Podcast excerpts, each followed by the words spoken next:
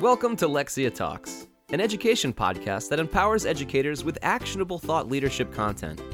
Each week, we deliver the latest education news, insights, teaching tips, policy analysis, and more.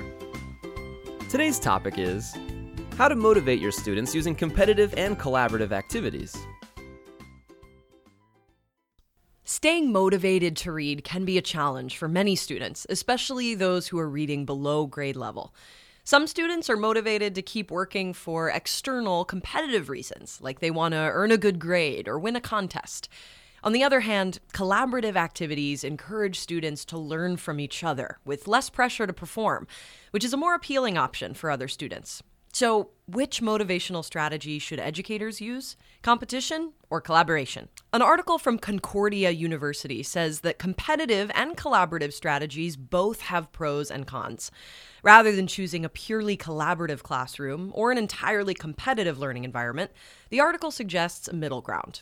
Given that competitive and cooperative teaching strategies each have their advantages, both could be incorporated into a classroom, provided teachers remain on guard against the pitfalls of each strategy.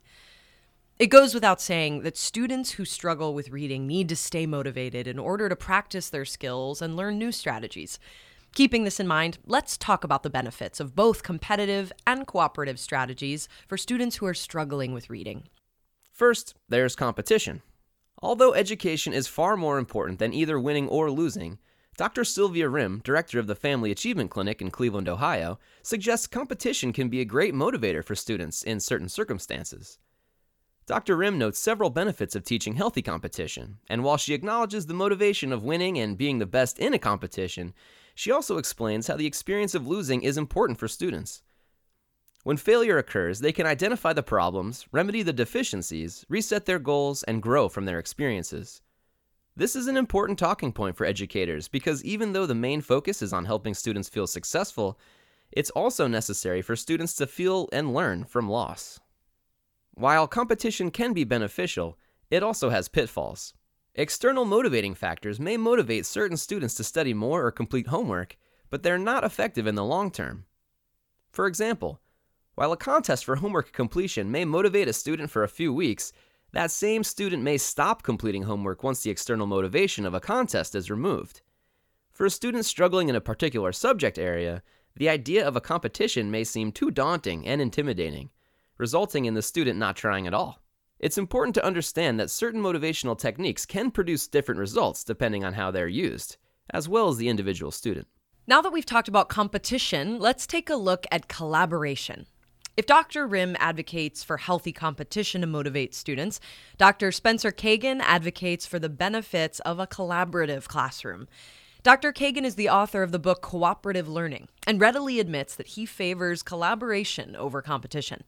One of the benefits Doctor Kagan notes is that students have more opportunities for self-knowledge and self-realization when they work in groups. Students in interaction with others learn about themselves, according to Kagan. A student working alone or in competition with others may not realize that they are studying differently from the other students, or that they do not read as often or as well. Students who are reading behind their classmates can benefit from a collaborative learning by finding both models and motivators in their peers. Here are four strategies for using cooperative learning to motivate students, especially those who are struggling with reading. Number one, group reading discussions. After reading a short story, ask students to discuss their thoughts on the text's meaning, significance, and appeal. Ask students to share experiences from their own lives that are similar or different from the story. Sharing their ideas will help students express themselves, relate to each other, and learn new perspectives too.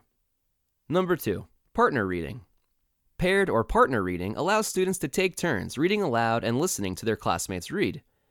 This gives students who are struggling with reading a chance to learn from a peer model while also receiving encouragement in a one-on-one setting.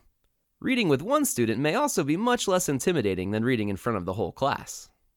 Number three, performing plays, skits, and dramatic readings. If students are reluctant to read aloud in front of the class, participating in a dramatic read aloud can help ease the pressure. When all students are reading aloud from a script, students can focus on how they're contributing to a whole class experience rather than their individual performance. And number four, compiling a group anthology. Encourage students to contribute one of their favorite poems, plays, or short stories to a class anthology. Reading a collection of favorite works will expose students to new reading material recommended by their peers. So, what did we learn today? Sometimes a short-term, fun competition may be exactly what a class needs to break the daily monotony. For a more long-term approach to motivation, collaborative and cooperative activities offer students a chance to learn more about themselves and how they can grow through working with their peers. When all is said and done, both competitive and collaborative techniques can help students with motivation, but only when properly understood and implemented. Thanks for joining us this week on Lexia Talks. Make sure to visit our website, lexia learning dot com slash podcasts, where you can access all of our podcast content. And subscribe to us on iTunes, Stitcher, Spotify, or wherever you get your podcast, so you'll never miss an episode. While you're at it, if you liked what you heard, we'd appreciate a rating on iTunes. Or if you'd simply tell a friend about the podcast, that would help us out too. Until next time.